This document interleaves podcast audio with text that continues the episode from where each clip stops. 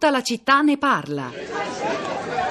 Io sono una sociologa politica. Faccio il coordinatore di una casa famiglia per minorenni. Io sono psicologa. Io sono un avvocato specializzato in diritto dell'immigrazione. Per chi ha deciso di diventare tutor per un minore straniero? È diciamo un po' una follia, fondamentalmente per dare una mano, perché credo che comunque ognuno di noi ci deve mettere qualcosa. Ho colto l'occasione per ampliare la mia conoscenza sia a livello professionale ma anche a livello personale. Secondo me questa delle migrazioni è il grande momento storico, la nostra epoca e voglio esserci dentro, voglio contribuire, voglio far parte di questa storia, spero bene. Mi piaceva molto l'idea di questo attivismo civico. In Italia non è più emergenziale l'arrivo di questi ragazzi ma l'emergenza l'integrazione e se non gli permettiamo di tirare fuori questa potenzialità è anche una perdita per il nostro paese e va invece a contribuire a quei fenomeni di rancore che si stanno manifestando ovunque.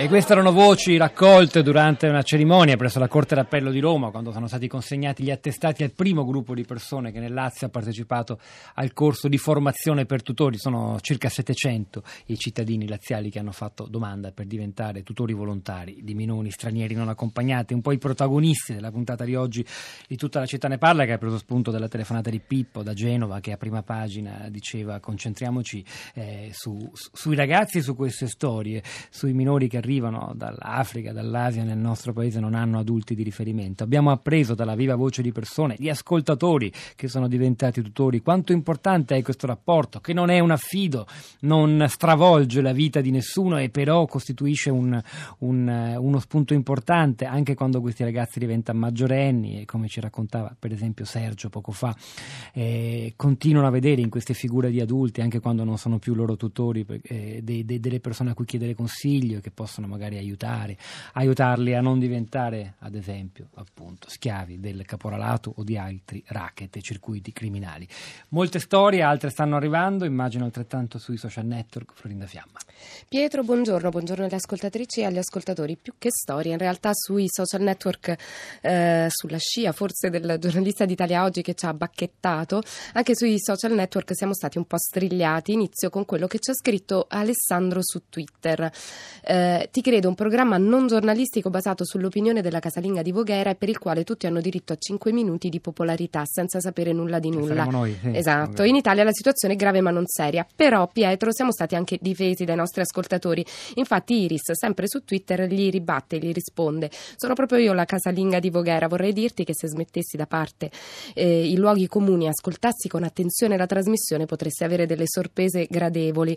Tutta la città ne parla, è un approfondimento con persone competenti e dopo c'è il confronto con gli ascoltatori.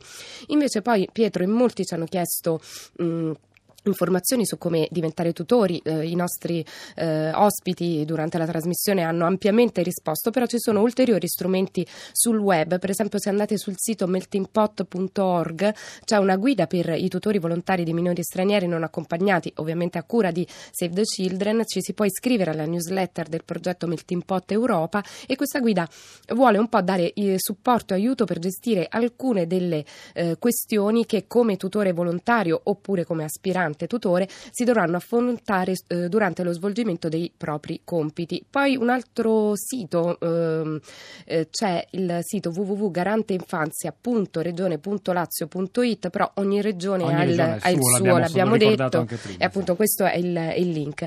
Invece cosa ci scrive Vic? Potreste dirci quanti italiani hanno aderito al tutorato di minore o il sospetto che bastino due mani per contarli? Poi si corregge e scrive, ok mi sbagliavo, 4.000 hanno fatto richieste per esperienza diretta, però spero che vengano tutte informate dettagliatamente sulle responsabilità derivanti. Giorgio ci accusa di ipocrisia, invece Rosanna scrive a noi piacciono gli ingenui, meno i disumani. E infine Giuliana ci scrive ci sono tante persone che possono aiutare questi ragazzi come per l'adozione, l'iter dovrebbe essere però meno arduo. Allora, abbiamo un altro tutore collegato, un, un tutore ascoltatore, sono davvero tanti. Buongiorno, benvenuto Luca.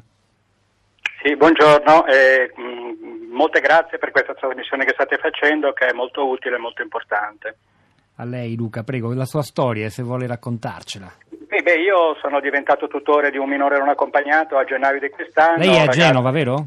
Io sono a Genova, ho, ho un ragazzo di 17 anni e mezzo che viene dal Ghana e che sto seguendo e che seguirò eh, fino alla maggiore età e poi, come altri colleghi hanno già detto, dire, rimarremo sicuramente in contatto per dopo perché la, la, vita non finisce con i 18 anni. No, ma ora che rapporto avete? Che frequenza di, di, di rapporto?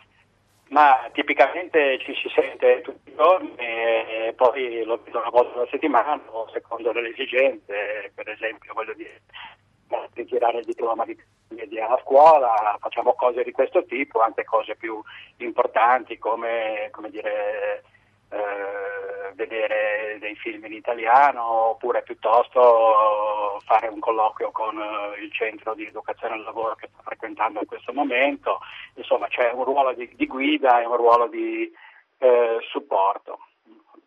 E può, chi, lei chi rappresenta per questo ragazzo di 17 anni e mezzo? Una, una figura simil genitoriale, un amico più grande?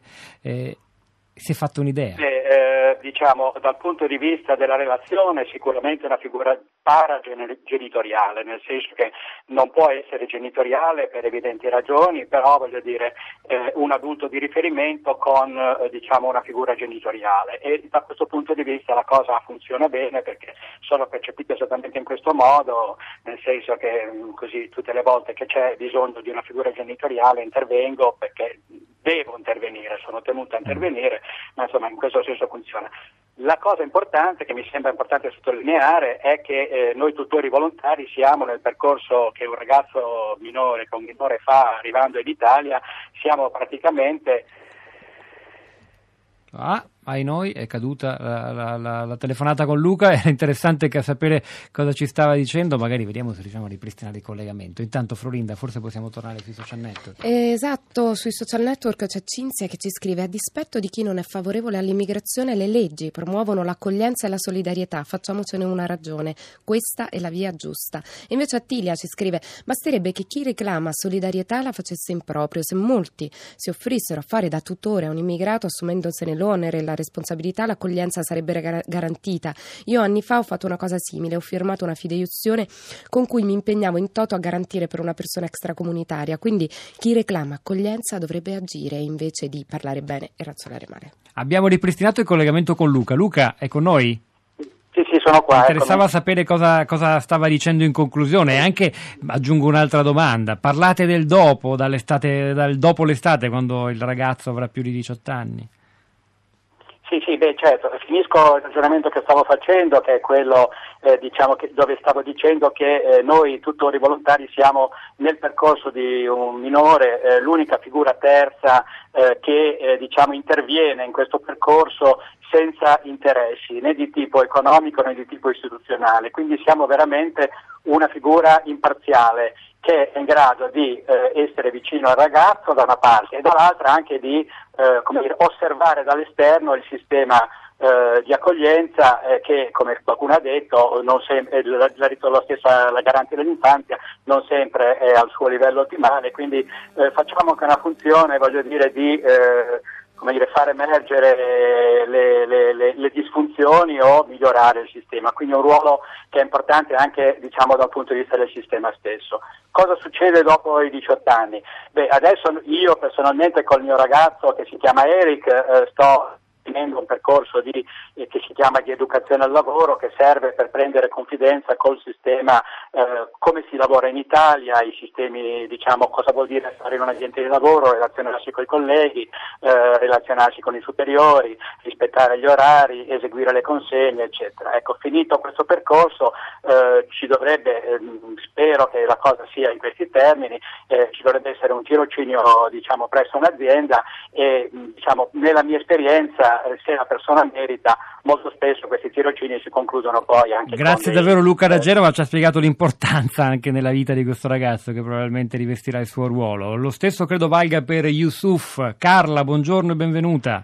Eh, buongiorno. Lei e suo marito Franco avete, siete stati tutori di questo? Mio compagno nonché nonno di cononnitudine comunque. A meno di un minuto ci sintetizza il succo di, questa storia. Che, appunto va bene, l'umanità è la cosa che si deve fare andare avanti perché siamo circondati invece dai lupi. Senta, Cioè, ma qua- Yusuf oggi cosa fa? Ecco appunto, non so se lo posso dire, comunque c'era un controllo ed è a casa, ok?